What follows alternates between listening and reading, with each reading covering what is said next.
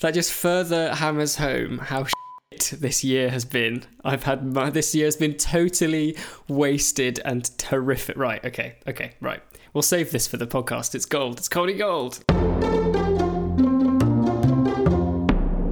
Hello, I'm Dan. I'm Simon. And this is the Wikicast, a podcast where Wikipedia takes us to a random article each week and we talk about what we find. Simon, what are we talking about this week? This week, Daniel, we're talking about. Oh, for f- sake. Right. For, for... Brilliant. It's going so well. So, for, for context here, uh, I basically said before the podcast, I was like, you know, we haven't we haven't done this for a while, and let's get back into the spirit of the WikiCast. So I'm gonna mm. actually click random article on Wikipedia when Dan says that, so that I don't know what's coming up. Maybe we'll get something great. This week, Dan, we're talking about Pouteria aristata. I'm so, so pleased. I will read you the entire article, and then we can get on with our lives. Okay. Pouteria aristata is a species of plant in the family Sapote. Oh, Sap- Sapotaceae, I, well, I guess. It is endemic to Cuba. Anyway, Dan, how are you? Brilliant. That's well. That's the whole article. article. What a triumphant return to this. To this. Dust podcast. the hands off. yeah, amazing. Amazing. Hang on, I'm actually just going to crack open a cold one. Give me a second. Fantastic. Excellent. How the devil are you? Well, goodness me, what a question. What a question. I think it's safe to say it's been a pretty horrific year. Yeah. Um, as it has been for all of us, I'm sure. Um, I certainly know uh, for me, it's uh, it's not been very good. Um, I think we mentioned in earlier earlier podcasts before this kind of extended hiatus that I was one of those fortunate souls who'd been put on furlough and then proceeded to just not hear anything from my place of work for months and months and months, and I'm still not hearing anything from them, which is uh, really, really great. Um, so, I thought so, that the year, yeah, lovely of them. yeah, it's really, it's really kind, and I feel really valued as a human being as a result. Um, I thought that because that start of the year was going so well, what I'd do just to edge myself into having a really great time. Um, Sorry, go- we're already. How many minutes are we into the podcast? We're talking about Dan edging. This is oh, less than five minutes in. it's fantastic. Well, it's on. It's edging is on on trend, I suppose, because uh, as I say, I thought the year was going so well. What I do is is um, is is go through a really a really complicated, horrific breakup, which is still incredibly raw, and as a result, just decides to completely um, fail as a human being. And as a result, there's been no podcast for ages, but it's really good. And I mean this sincerely now. It's really good to be back doing something that feels like a vague sense of normal. I don't know about you, but it this is nice. Yeah, I, I I have to admit, hearing you say the intro lines to this podcast, oh boy, that that made me feel so happy to, yeah, to hear right this the, again. Right in the feels. I've missed this so much because, uh, as as you said before we started, we haven't actually spoken that much because no. I um I, I knew that you were having a really time and we sort of said that we were going to take a break from the podcast and I never wanted you to feel like we had to make more podcasts. I didn't want to mm. call you up and be like, "Damn it, Dan, we need pictures of Spider-Man." Like, yeah. You know, we got to make more. We've got to make more WikiCast, Marty.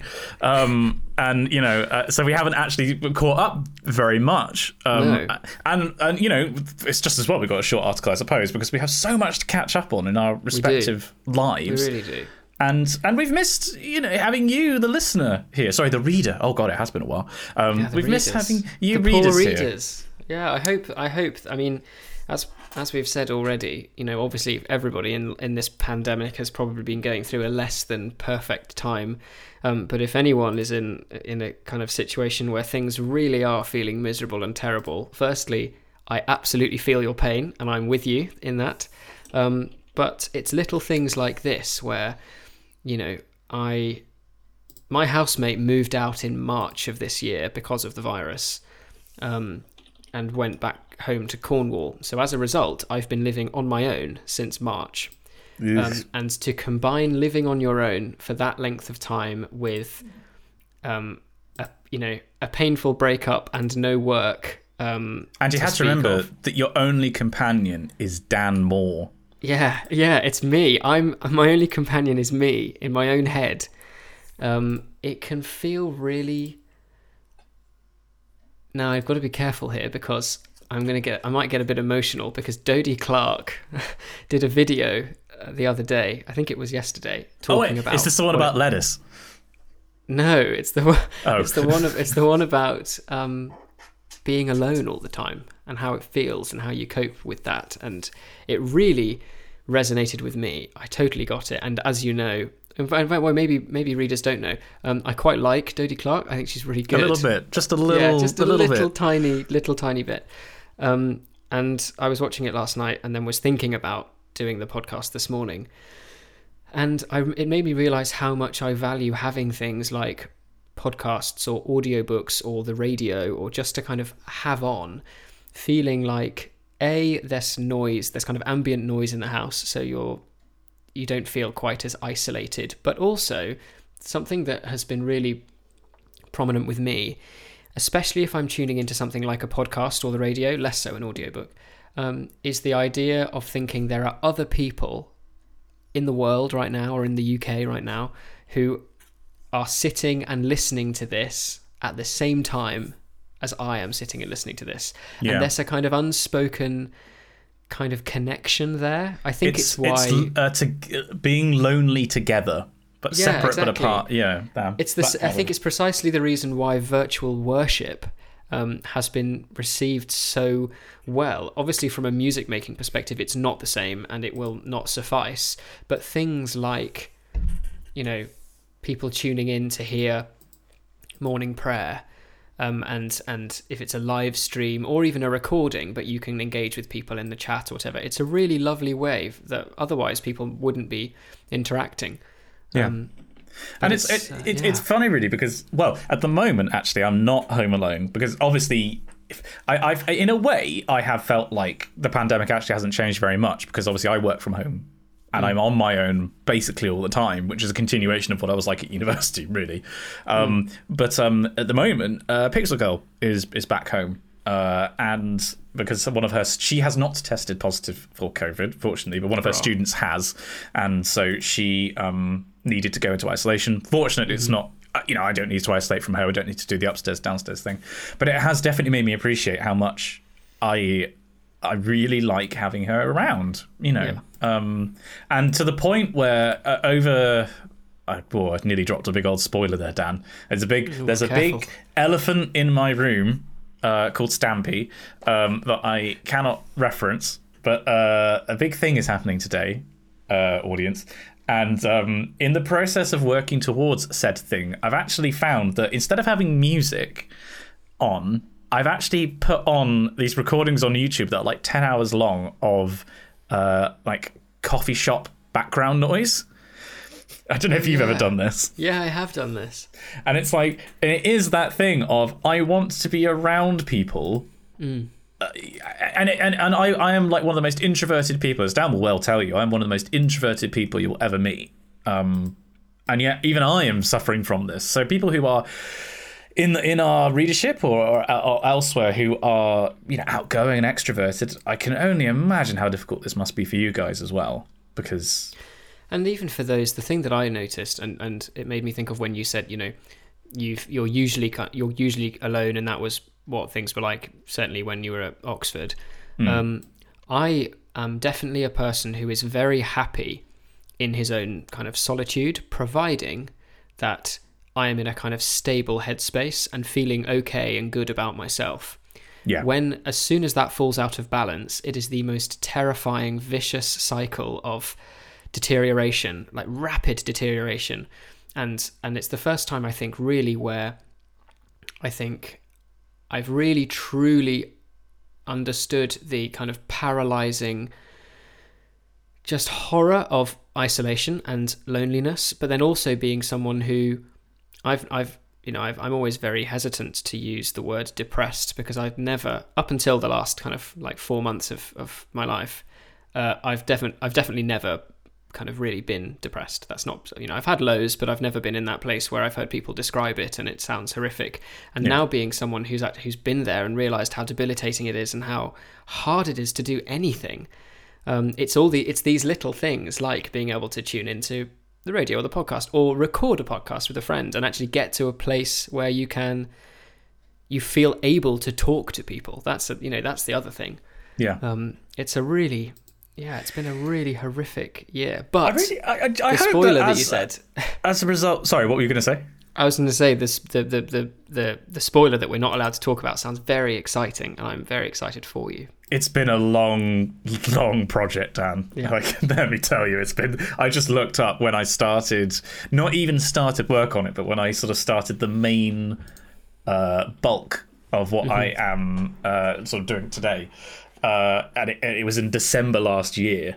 Like, this has been so long. yeah yeah But so what I was going to say was, um, I, I I hope that as a result of this, we as a society actually get better at combating loneliness, and I mean that in the sense of, um, Uh, there are so many people in certainly in the UK and, and around the world who are just chronically lonely. You know, people, who, hmm. elderly people who, d- who don't have family that come and see them. You know, the people that don't talk to people for weeks on end. Um, and that has always been there. And I feel like some charities are sort of, you know, trying to raise awareness of it as an issue. But I really hmm. hope that this year has, if anything positive is going to come from it, let it be something like that. You know? Yeah, But absolutely. And I think there's something that I think is already present and really reassuring is the the sheer number of people talking about loneliness and making steps to reach out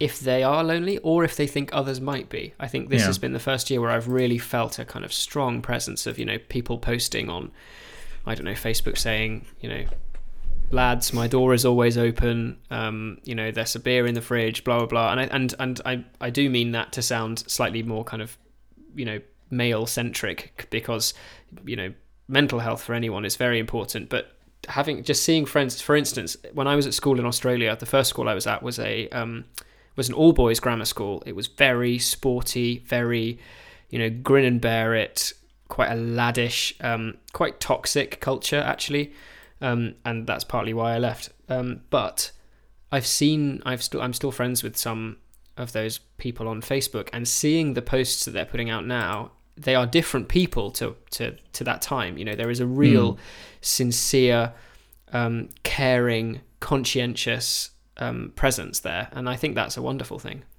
Yeah, and at the time of recording and the time, depending on who and when uh, they, edit this, because because obviously this is our first episode without our boy Adam. Unfortunately, he's. I miss him. I do miss Adam. I miss. Oh God, I've I miss so many people at the moment, Dan. I it's unreal. I was actually thinking the other day. Sorry, put a pin in that. We're going to use Dan's system. We're going to put a pin in that.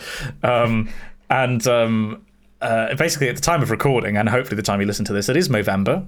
So you know, it is a month for men's mental health awareness. So if if you have any spare change at the end of the month, it would be a wonderful thing to donate to the um, the Movember charity because they do fantastic work, doing exactly what Dan says of getting guys talking about mental health. Um, and our friend Ed Dunne has been growing a spectacular moustache. I mean, it Truly is spectacular. wonderful. Um, and also, if he reaches five hundred pounds on his fundraiser, he has promised that he will dye said moustache bright electric pink, and I want to see that happen. Yeah, so. Please make it happen, guys. If you have any spare change, I, I actually, in order to try and make this uh, more likely to happen, I attempted to grow a moustache myself. I don't know if you saw any evidence of this, Dan. I don't think I did, but I did live with you during the, the latter stages of your thesis, and thesis beard was a was an ever present joy in my life.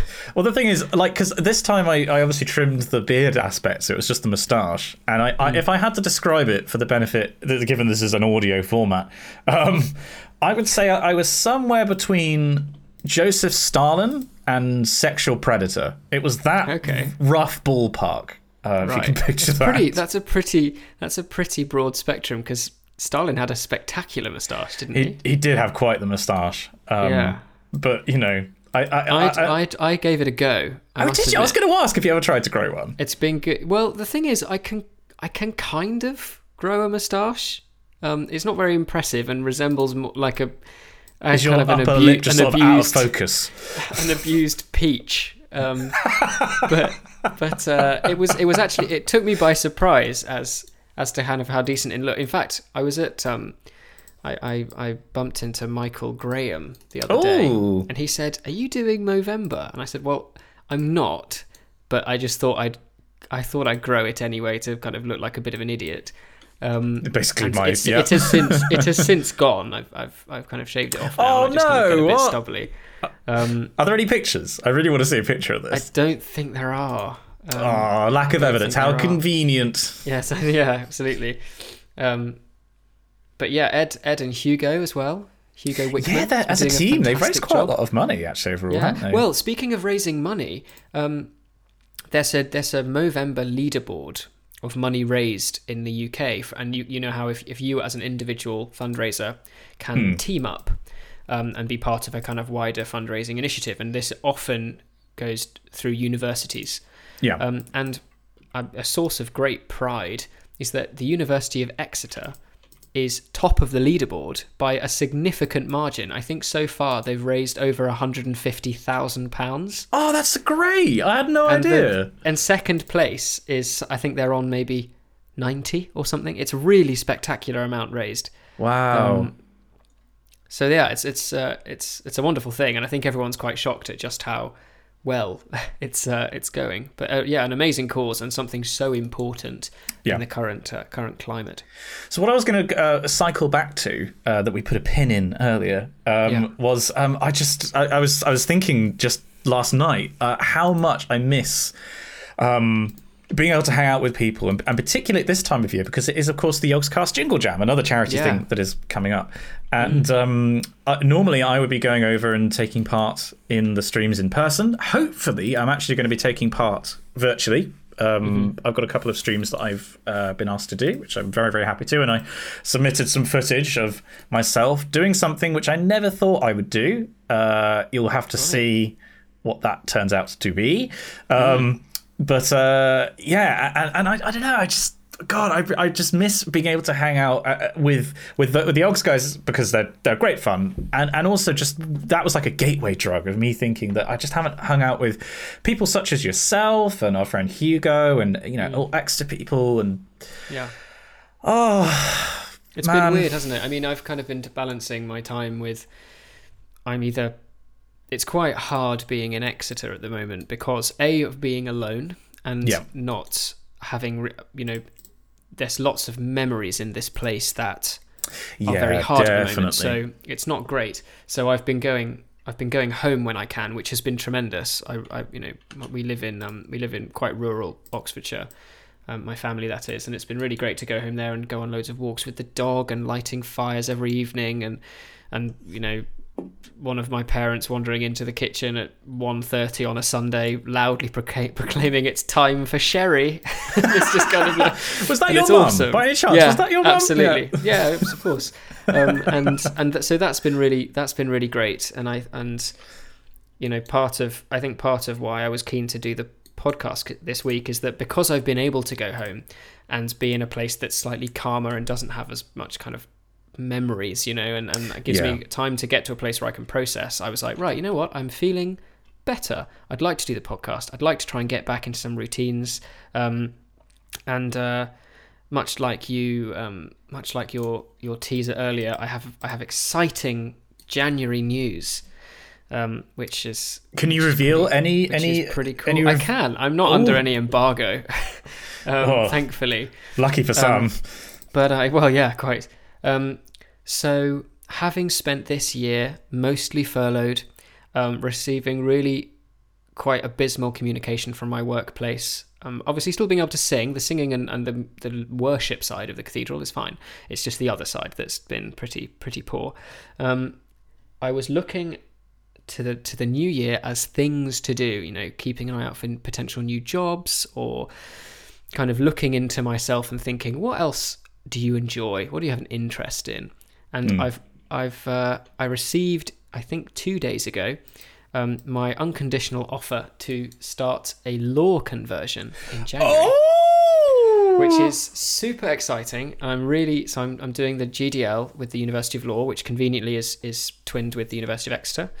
Um, and I and from the 11th of January, I will be commencing a graduate diploma in law to start my journey into the legal sphere, which is Oh re- I'm really excited. I'm feeling very part of this whole feeling of, you know what, I am feeling better. I want to kind of I want to get back into some kind of normal routine. I'm feeling very carpe diem. You know, I'm ready to seize the fish with both hands, um, and That's, that's how, famously myself- what that phrase translates to. of, of course, yeah. I did. I have a degree in classics, Simon. I, I know what I'm talking about. Um, um, and I, yeah. So, 11th of January, I will be starting a law conversion, and then a year. That's a year course, and by the by that by the time that's done, it's basically condensing a three-year law degree into a year.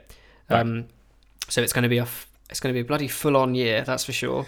yeah, you um, sure know how to treat yourself. Yeah, I know, right? But I but I think it's really good because I've spent so much of this year wanting to do projects and only being able to do so much um, because of the nature of lockdown and and what's been available to me here and and opportunities, etc. Hmm. So I'm really ready to kind of wave goodbye to 2020.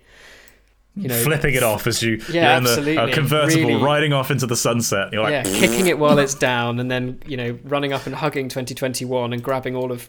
I've seen all the books that I'm going to be sent for this course, and it's absolutely ludicrous. And this is coming from a, from someone who did like I basically did reading as a degree, classics and English. There's a lot of books there. yeah, yeah. Um, but I, uh, yeah, I'm really excited about it, and Oh, that's such Yeah. great news. I mean, I was going to say, as somebody who loves reading as much as you do, uh, Hmm. it feels like a very because obviously, you know, the qualification will have a lot of reading, but also as a profession, you know, you're constantly reading Hmm. case files. It's like you know, like how an actor you're always reading, I guess. Yeah, and it's been something I've always been interested in. So I very nearly read law as an undergraduate. I, Oh, did I- you? It was only late in the day that I decided to go down a more kind of academic route with English and classics.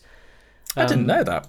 And it, yeah, it's it's it's been something that's always appealed to me. Um, certainly the kind of the more barrister side of the law as opposed to solicitor. So, so um, that's the one who is in court doing the performative aspects yeah, of law, right? yeah, and and there's there's more kind of I think there's more there's a stronger sense of the individual in in a barrister's work. Um, but I'm going to be I've got to study all all seven major areas of law through this course. So hopefully, while What, doing that, what are the seven major? This sounds like the seven areas of magic or something. But what, what Oh, are right, they? Hang on, I'm gonna I'm gonna tell you. Um, I just need to look them up because Because you haven't done the course yet. If you Yeah, knew them, I haven't- why would yeah, you bother doing them. the course? exactly um, seven areas of law. Uh, here we go. Right. Uh, So, you've got the obvious ones like criminal law, Law of the sea. uh, yeah, contract law, land law, but then there's things like there's public law, European law, equity and trusts is law, tort law one of them? tort, yes, and tort. Which is um, obviously about uh, desserts. Yeah, Right? exactly. Yeah. Um, so it's, I mean, it's fitting that we're coming nearly coming to the end of Great British Bake Off, and I'm about to embark If- on tort law. This is going to come out after the episode, so you know this will be hilarious with hindsight. If Laura wins, I will fucking. I, I'm I'm I'm going to go out in the streets, Dan. There, there will be flaming barricades and renditions of "Do You Hear the People Sing." It is mm-hmm. not on that she is still on the show. Yeah, it's pretty, it's pretty weird, isn't it? The thing I love about watching her is that she's just so, so messy. Having She's a such a- pizza oven is not a personality, Laura. like, It's no one ever oh, told it's you this. The t- tell you what, there's been some really excellent. Hang on, we need to remember how this podcast works. I think we need to go into critics' corner Oh, oh God, yeah. because we, we're, It's we're starting. so you know, we need to remember. We need to remember how this works. Okay, here we go. Over to Criti- critics' corner now. Now we're going to play the jingle now. Actually, now, now So- play it now. Editor, play it. Edit. Oh, that's me. Okay, right. Yeah. play it now. Are you editing this? yeah, Hello? I'll edit it. I'm, Editor, I'm, ex- I'm, insert a clip of you saying that who's editing the episode.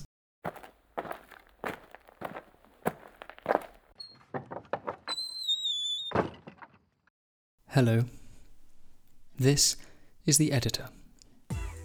I just thought I'd pop in and let you know that everything's going to be okay. I'm going to take my job as editor incredibly seriously and not make this already ridiculous podcast any more absurd. Please make yourself comfortable and welcome to Critics Corner. good television.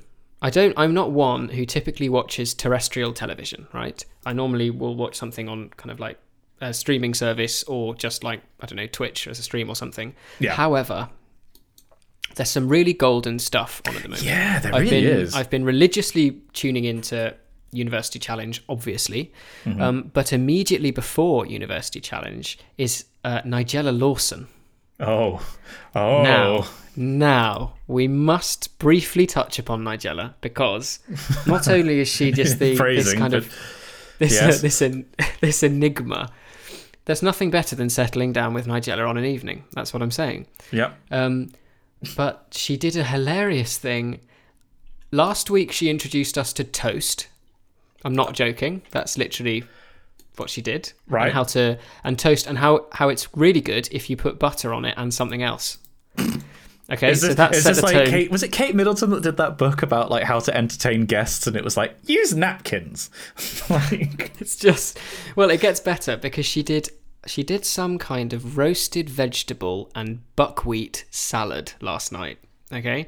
Uh, Also, to set the, to fully set the scene, um, this is at eight p.m. in the evening, so pretty early in the evening. I'm sitting on the sofa, pajamas on, a Bailey's in my hand. I've gone full like middle class mum after a long day. Every now, every time that Nigella Fluffy looks to the slippers on your- camera, on your yeah, exactly. I'll kind of look back at her and laugh. Oh, you're so witty, Nigella, as I sip my Baileys. Anyway, what she proceeded to do with this salad is she um, she donned like bright red um, latex gloves. oh, oh I'm my not- god Jesus I'm not don't do opposed that to, me I know. I'm not opposed to Nigella with a latex glove. Let's be under no uh, no illusions the, here. the curious ostrich position Yeah, absolutely.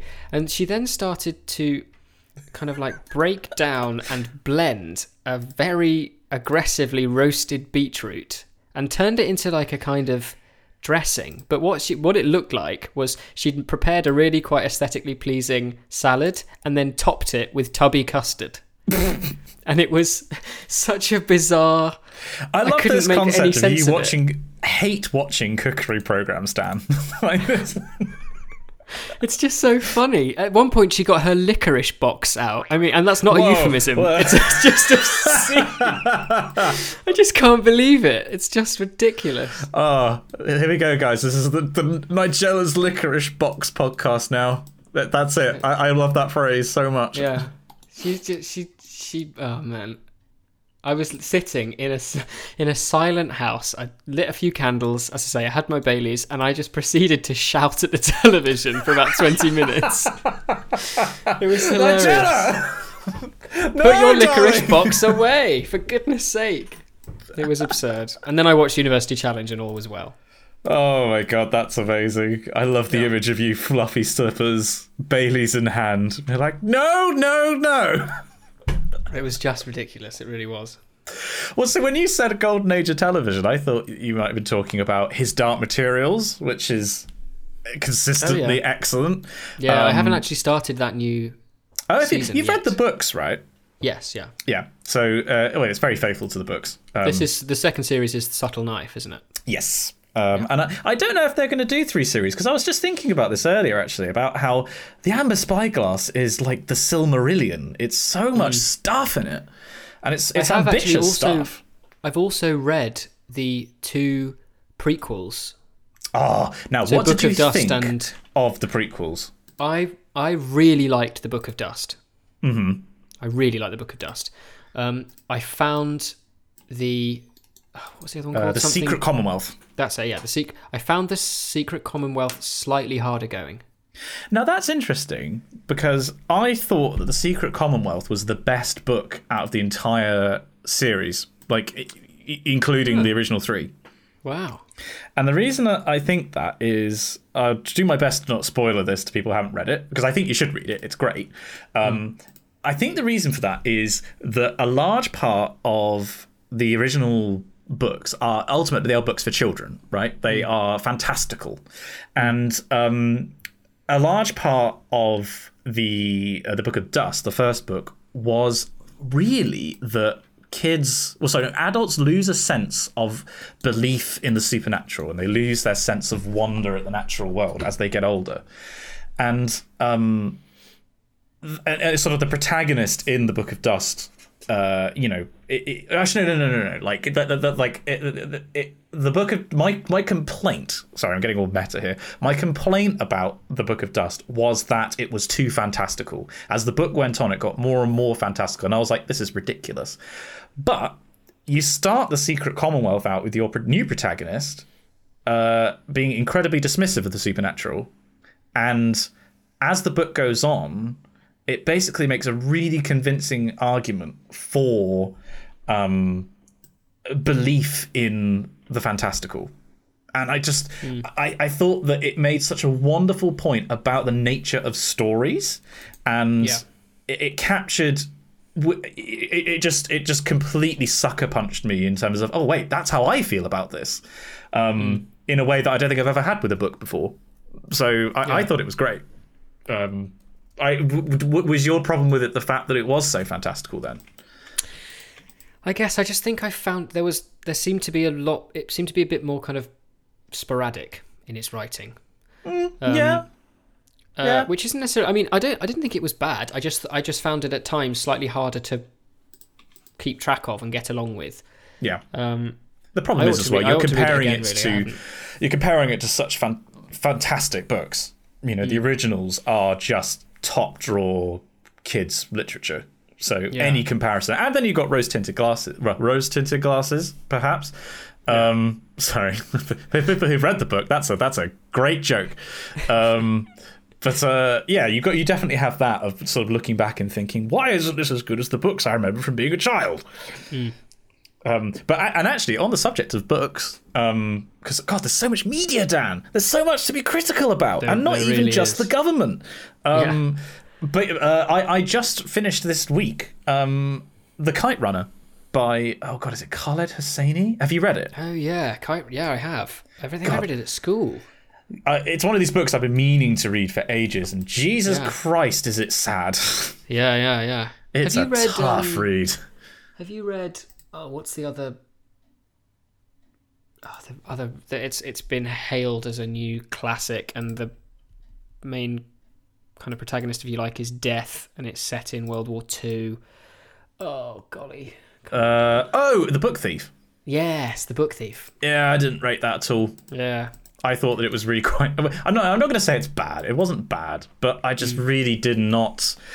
It only. It only. It, it spent so much of the book building up to the finale and the emotional sucker punch of that you know is coming. Yes, yeah. Um, and it does yeah, that I remember having a similar reaction when I was at school. I remember my my IB literature class read it, and we went around the room. I think I was the only guy in the class, and all the it was it was kind of praise after praise after praise, and then it got to me, and I kind of went, "Yeah, it's all right."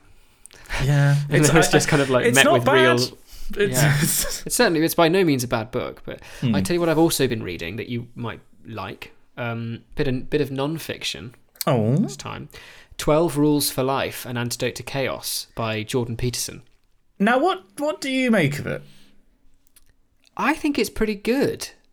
Because obviously, I think you take you take it. You know, you you with it being non-fiction, you can kind of read it, and if there are points of contention or points that you disagree with, you can just kind of disagree because you're like, well, this is just a this is kind of factual opinion as opposed to I don't like the way this story is going or I don't like the the, the kind of the style of prose that this author is using. Mm. Um, but it's I think it's a really interesting mix of psychology, biology, um, sociology. You know, because um, obviously quite, Jordan Jordan Peterson it. is quite a prominent figure on the sort of the the right. Like, is he alt right? He's certainly touted by the alt right a lot.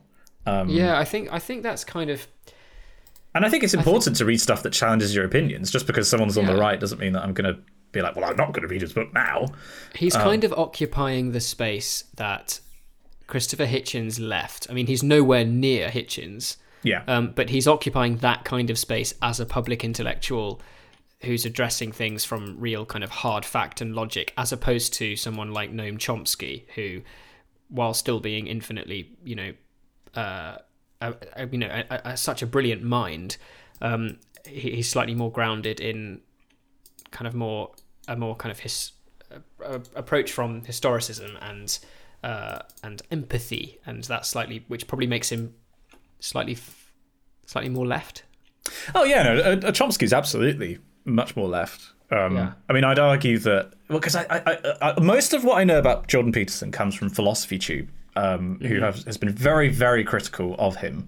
Um, mm-hmm. So I haven't read the book, so you know you can basically discount this opinion. But as I understand it, he a lot of his sort of arguments do rely on kind of quite false equivalences that he mm-hmm. likes to draw. Um, yeah, and he's and he he he likes being contentious, which is probably why he's similar in that sense to Hitchens. Hmm. He likes saying something that people can kind of take as a as a tagline and go, "Oh my god, he said this! How incredibly offensive!" And then actually, when you listen to the argument and you go, "Oh, you know, they've they've they've used this kind of tidbit because it deliberately sounds contentious, as opposed to, you know, actually kind of backed yeah. up." But I've I, enjoy, I enjoyed reading it. I thought it was very interesting. My current uh, read is um uh, it's the Lindsay Ellis book, you know, the video essayist. Oh yeah. Um, which is, oh god, Axiom's End. I think it's called. Sorry, I did, it's by my bedside table, so I don't have it over here with me in the office.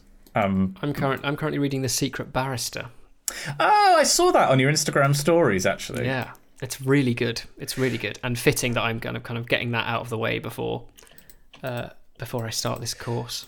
Uh, as, as, as sort of a, a, drawing down a curtain on this section, by the way, mm. um, have you watched any of the new Mandalorian?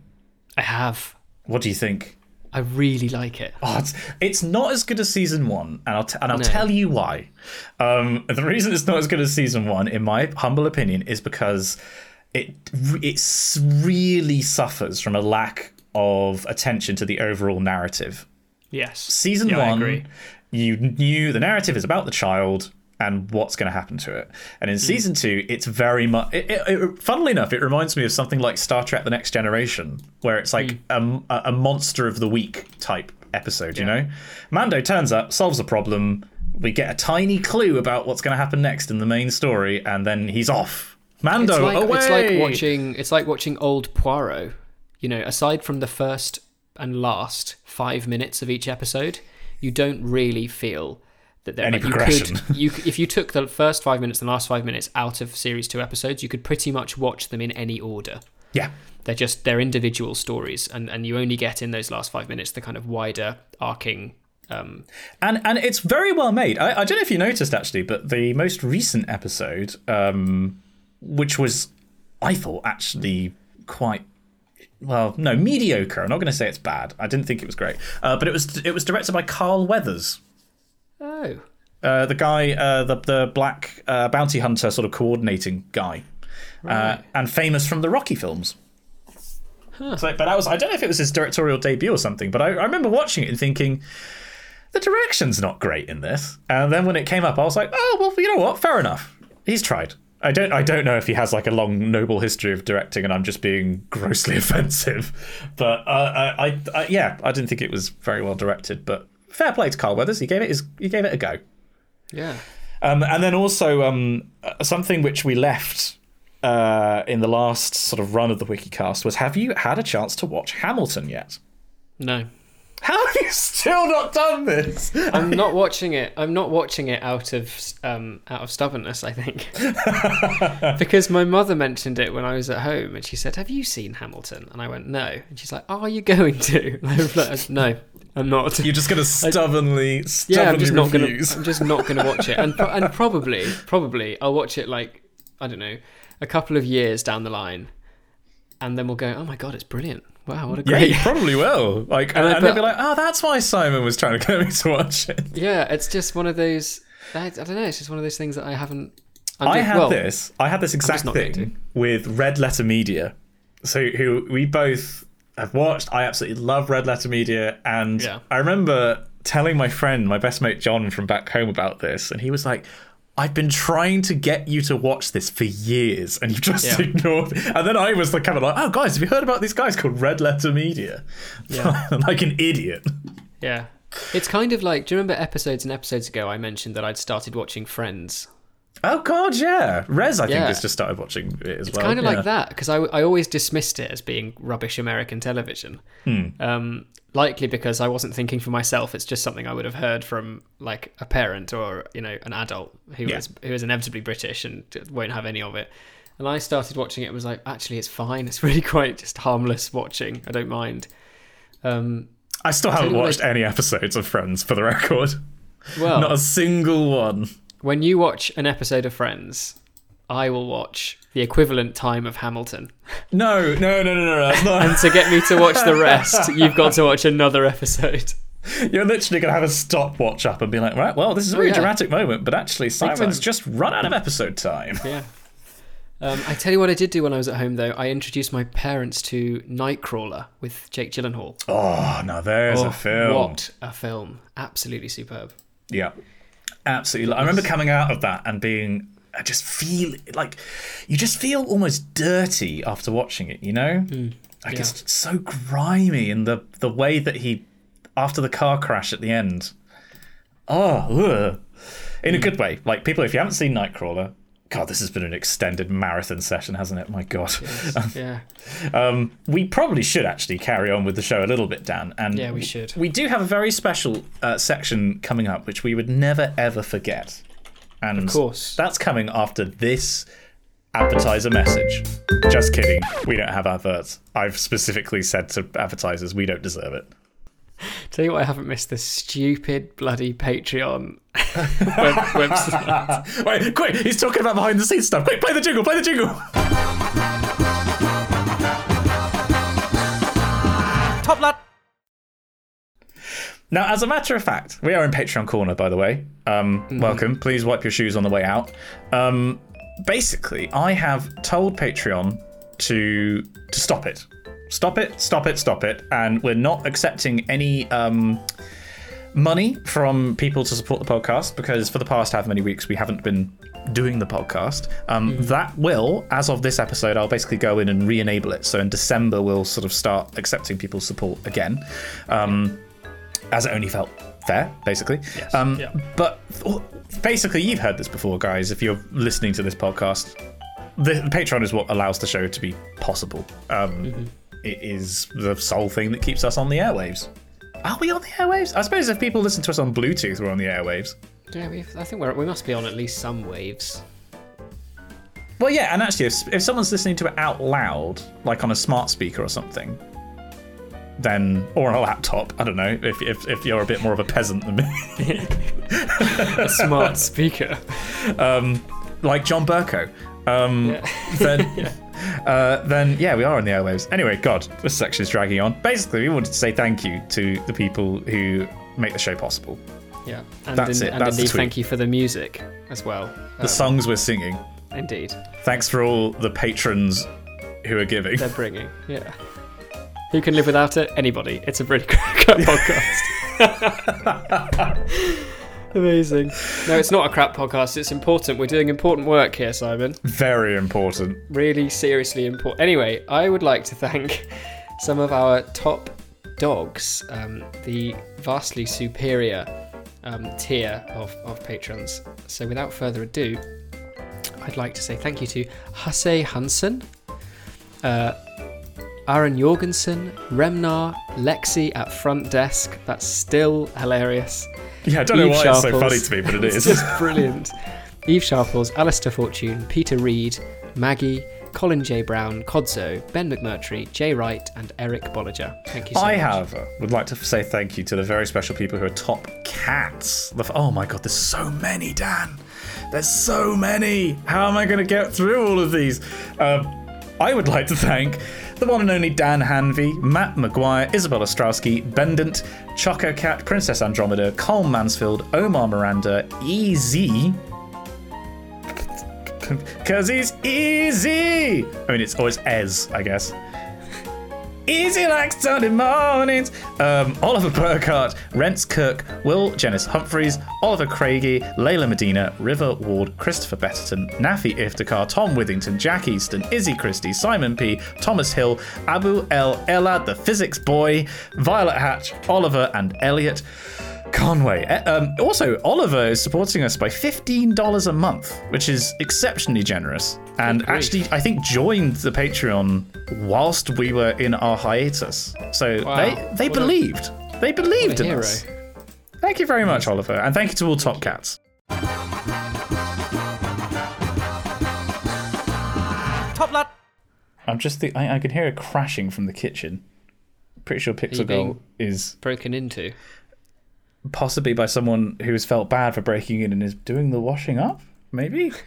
Why is she getting? Oh, she's getting some baked potatoes ready. Love this girl. Um, Legend. if you, uh, uh, for those of you who are listening and want to know the way to my heart, it's carbs. That's it. That's the tweet. Just. Oh god, I've just looked at the um. I've just looked at the inbox. Oh no! Oh gosh. Right, hang on. Let me deal with this. This is. I'm gonna. Let's. Right. Let's see if there's any that we're missing. Um. Oh God. Have you guys? Have people in our our audience been signing us up for spam? it would be very like our audience to do it. There's 150 spam emails. My. g- Well, why, why, while you're going through that, I'm Yes. going to read an email. This email is from Tom, Hello, uh, Tom. and it was sent and it was sent to us in August. Hello, Tom. In August. Hello, Tom, in August. It, it reads Hi, Bill and Ben. Very good. I recently finished my degree in bioveterinary science and managed a 2 1, which I was surprised about as my mental health has been awful over the last 18 months. Feel your pain, Congratulations. Feel your pain. I mean, That's a on 2-1, congratulations not- about your 2 1, not not, your mental mental, health. health. being awful. Yeah. Sorry. Um, he says, I'm now deciding what to do next, and I've been trying to find a, ca- a career. However, as you can imagine, in the current climate, this isn't going well. So instead, I was considering a master's. I've, hmm. rec- I've been looking at a research based one at the University of Bristol in veterinary sciences and one at the Royal Veterinary College, the RVC, in veterinary epidemiology. Additionally, the course at Bristol has the option of a PhD instead of a master's. I like the idea of the course at the RVC, however, the campus is based in Camden, so it would be very expensive to live there. Also, growing up in rural Gloucestershire, I worry, um, I'm worried I would struggle to live in a place where there isn't a cow living next door.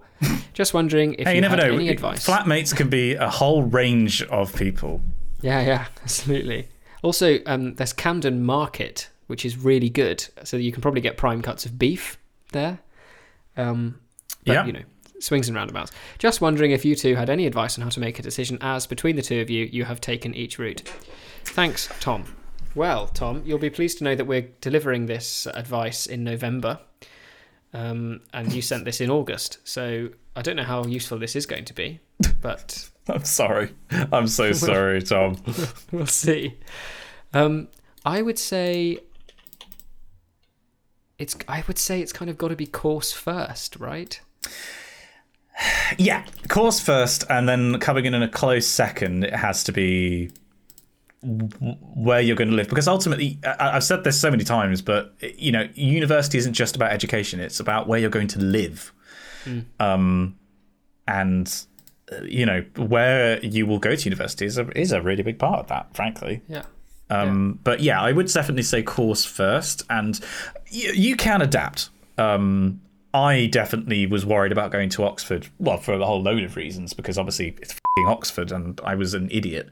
Um, but it, uh, one one of those was that it was a big um, town, you know, relative to uh, certainly to where I grew up. It was a, it was a big town, and I wasn't sure how I would cope with living somewhere so large.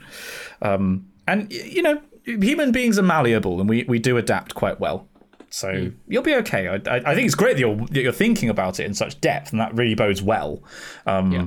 But I I would suspect that you're going to be okay, and you will you Yeah. will adapt.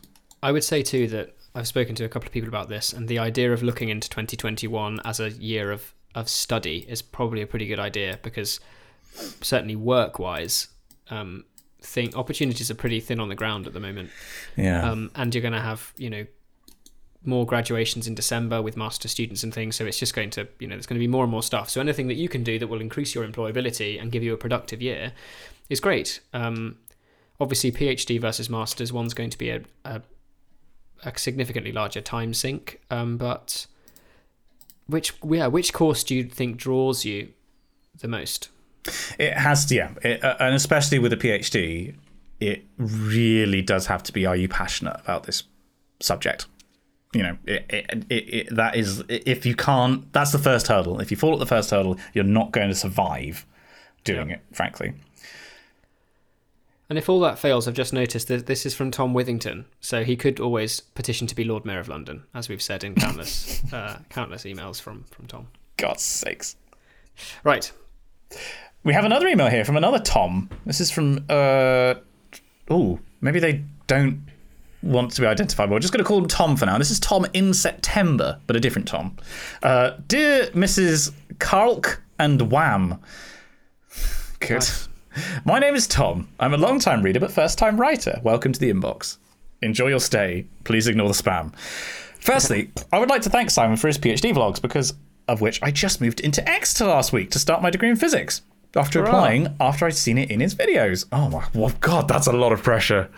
Oh, I really hope that you enjoy it. Um, that's a lot of pressure to deal with.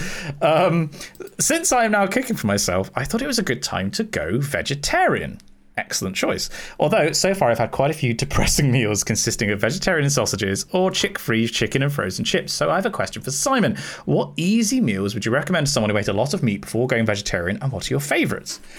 Um, do you do you cook? Because obviously you're really into your food at the moment, Dan. But do you ever cook vegetarian meals, despite the fact that yeah. you do eat meat? Yeah, I do. I'm a I'm a really really keen cook, um, and I've been cooking a lot of Ottolenghi stuff recently. Yotam Ottolenghi, who cooks some really brilliant things, and he has just released um, a new cookbook called Flavor, which is all about um, full of flavor, vegetarian vegetarian food, basically. Ah. Um, there's Ottolenghi Simple, which I I have, and that's really great. But uh, yeah, I'm very very excited about flavor. But I yeah, I cook vegetarian stuff quite a lot. Um, I try so, and I mean, have a pretty balanced, you know. And when you cook vegetarian stuff, presumably it's not uh, for example, like a spaghetti bolognese, but with Quorn mince instead of beef mince. No, you are no, you're doing be, stuff that is specialist. Yeah, I I try not to use um, like meat substitutes because I would rather just eat vegetables or yeah. pulses or things like that. You know, but I can I can absolutely appreciate how you know some of the meat substitute minces and sausages and burgers and things are amazing and delicious, and it's just something that I prefer not to do. Because that's so basically, I um, and this was definitely the case when I started out more because I didn't miss meat per se, but I think I was I was basically lazy uh, mm. in that I I wanted to, to sort of eat the kind of stuff that I had eaten previously. So a lot of the stuff that I used to cook was yeah like spaghetti bolognese with Quorn mince. Um, although there are oh god, now what's the name of the mince? There's Naked who do really good chicken substitutes, and it's like barbecue chicken or um, uh, roast chicken or tikka pieces, and they're they're excellent. Highly recommend those. There and there is basically Quorn is fine, but there is actually much better stuff out there. I'm trying as what I'm getting at, um, and oh, damn, I really wish I could remember. I think it might be Naked in Glory or something like that for the mint substitute. But and, and that's like a fine option. You could basically take any recipe that you like and replace meat with not meat. Um, the alternative that well, so, so, the stuff that I kind of cook now would be much more well. Well, actually, we, we have Hello Fresh, which is kind of an interesting mix of some stuff like that, and then some stuff that is pure vegetarian. Um, oh God, what are my go-to recipes? Because I haven't actually had to think about cooking stuff like that for a while. Oh, we have um, a lot of stuff like halloumi wraps, for example. So like halloumi wraps with sweet chili, um, or uh, kind of like a, a pasta with a vegetable-based sauce rather than you know meat-based sauce. Um, yeah. I am still quite lazy, if I'm completely honest. So I do still quite often just basically make meal with meat minus meat, um, which is fine. You know, there's nothing wrong with doing that. I don't think. Uh, but I, I, definitely recognise that I am basically just being a bit lazy. I'd um, really recommend Ottolenghi stuff. Actually, just I'm coming back to him, but they're especially the the recipes in flavor. They're really cheap. They they look and taste amazing there's lots of kind of Moroccan, Middle Eastern spices and influences in his cooking. Mm. Um, and they're delicious. I remember doing a, I did a really exciting salad, which was like. Sorry, um, I don't know why I laughed. Sorry. that's fine.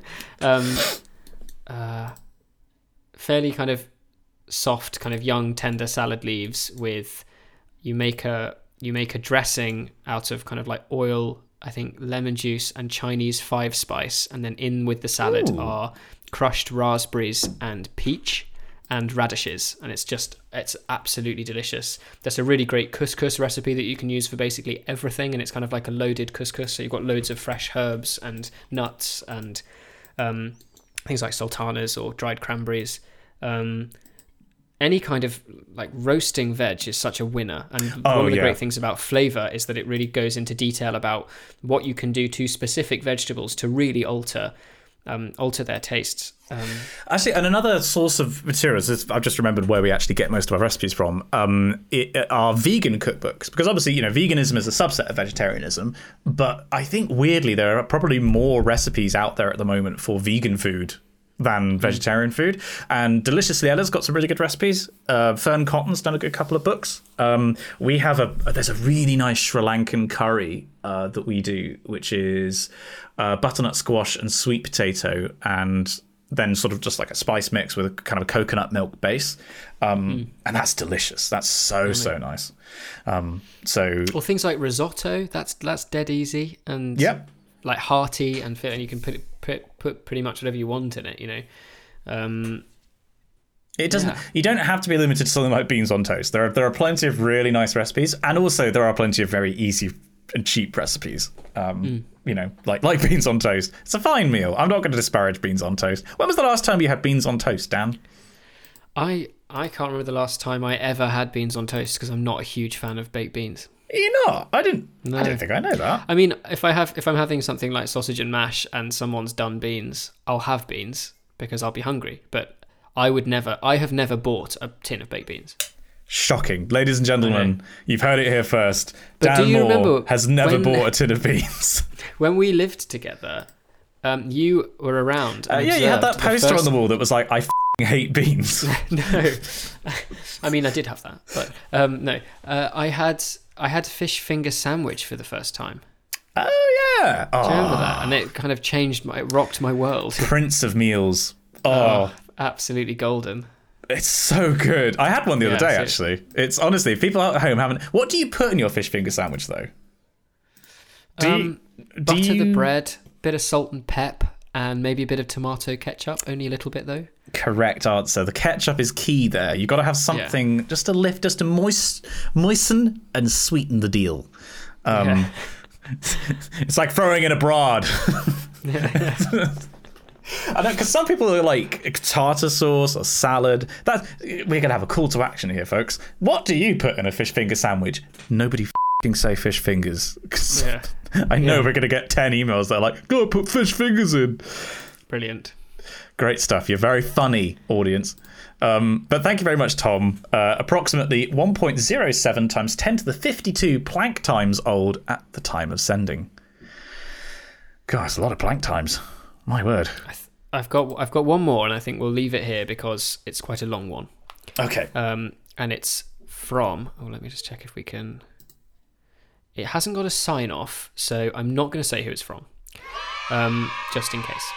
But it begins, "Hello, Mr. Mark and Mr. Claw." Oh, you mean the one from John? Yeah, great. I um, I read that you were interested in hearing about how we, how we thank you so much. so I delicately what I did is that what I de- I delic I delicately placed the last two cards on the little tower of cards I was making.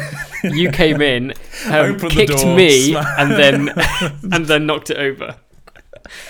Hello, Mr. it. Mark and Mr. Claw. Hello, John. Now that we've established that your Hello, name is John. hello, John. Hello, John. Hello, John.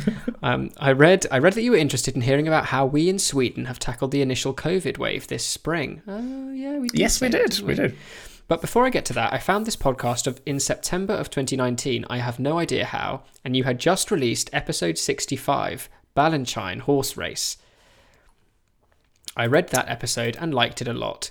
Then it took about a month until the next episode was released. I liked that as well, and I thought, okay, so they do one episode per month, and then nothing for three months. I'm so sorry, John.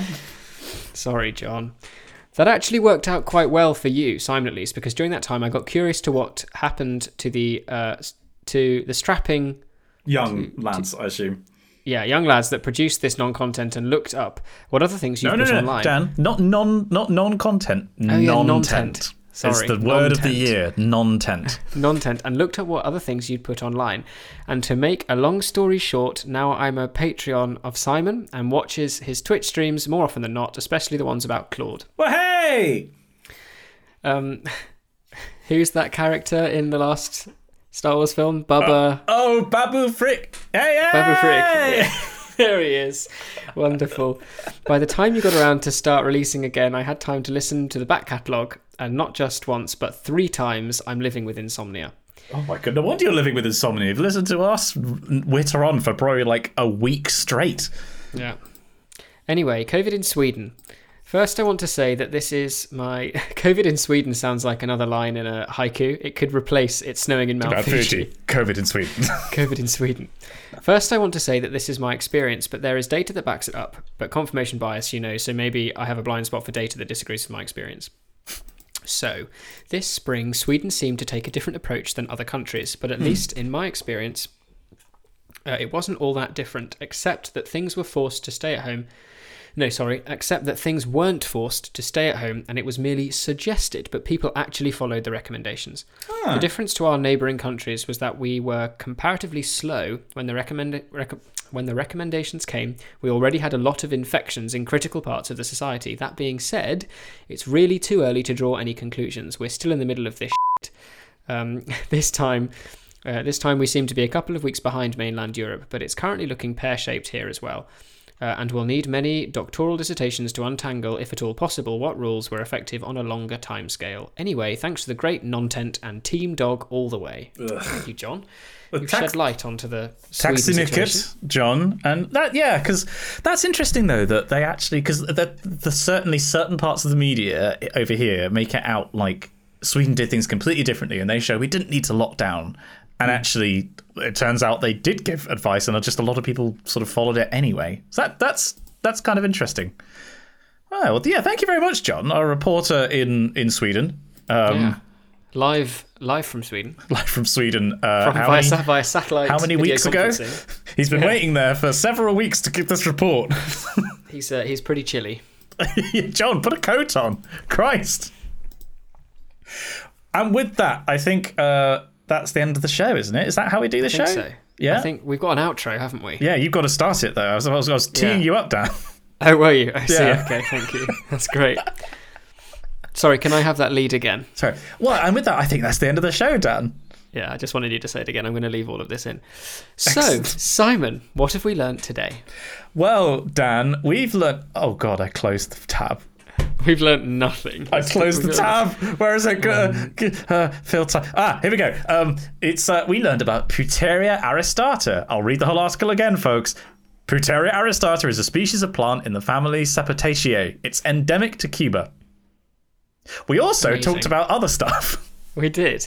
We, we we had an extended conversation about how terrible this year has been, but how things are looking up.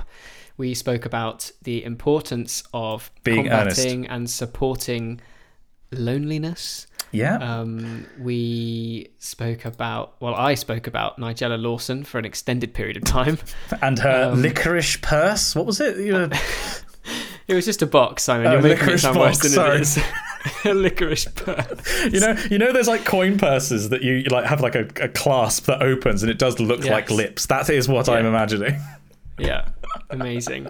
Um, we spoke about how I still haven't seen anything uh, in the way, in the way, shape, or form of Hamilton, Mm. um, and won't. Um, Ever. we he refuses. yeah, ever, ever again.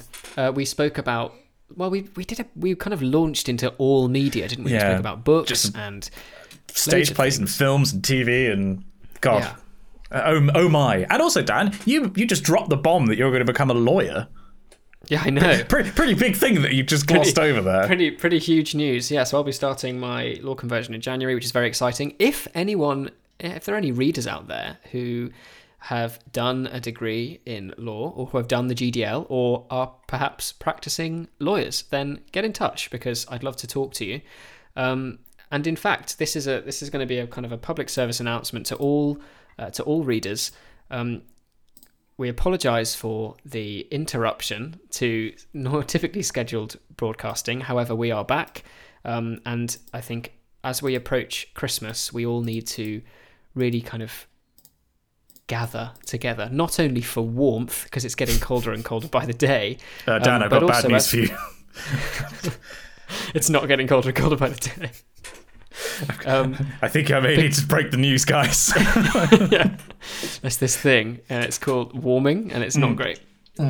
Um, yeah, it's good to be back, and it's really nice to be able to kind of reach out to the community of readers again. And I hope everyone's okay. Having been someone who really hasn't been okay, uh, yeah, I'm I'm sending out a big virtual hug, and I hope everyone's all right. And if people are in that situation where they are feeling lonely um, and they just, just fancy, you know, having people on in the background, people to talk to, I can highly, highly recommend um, our Discord. There will be a link in the show notes. The Discord are a wonderful group of people. Um, Yeah. It's a highlight of my day whenever I check in. And also, on the note of Christmas, um, because there are several people in the Discord who are students who aren't able to go back home for Christmas this year, um, we're thinking of doing a couple of sort of events on Christmas Day. Um, maybe like a sort of a video chat or, or something like that. So perhaps people have something to look forward to. So if that's you, if you're stranded, uh, university student, a perf- it's a perfect time to join the Discord and take part in that, uh, if you like. So I, I'm not a cop. You can do whatever you want. And that's all for this week's episode. Don't forget to subscribe to us on your podcasting service of choice. You can like us on Facebook, and if you'd like to see our faces, check out our YouTube channel, Spongy and Electric. What's inside fish finger sandwiches? Oh no, hang on, no, because it needs to be what you put inside your fish finger sandwiches. Not fish fingers. Leave that in, please. No, I just rolled a literally, my intelligence. literally just say what's inside fish finger sandwiches and other thoughts on the show. uh, uh, okay, hang on. Um, right, okay. Sorry, give me a moment. Give me a moment. Just, it's all right. You're editing this. As long as I can plow through your your giggling, I think we'll be all right. I haven't laughed in so long. It's really nice. This is good. This is this is good. It's just I'm like a dancing monkey. I just appear. It's a very fetching fez that you've got on. I do have a fez in this room. Where is the fez? I do have a fez. I do have a fez. A handbag. A handbag. Uh, oh God, put that at the end of the show. Take it away. Thoughts on what goes inside a fish finger sandwich besides fish fingers, lawyer stories, and other thoughts on the show can be sent to us at spongyelectric at gmail.com. We would love to hear from you. Join us again for another tumble down the wiki rabbit hole. And we'll see you next time. Oh, it feels so good to do that again. Oh, we're back. Oh.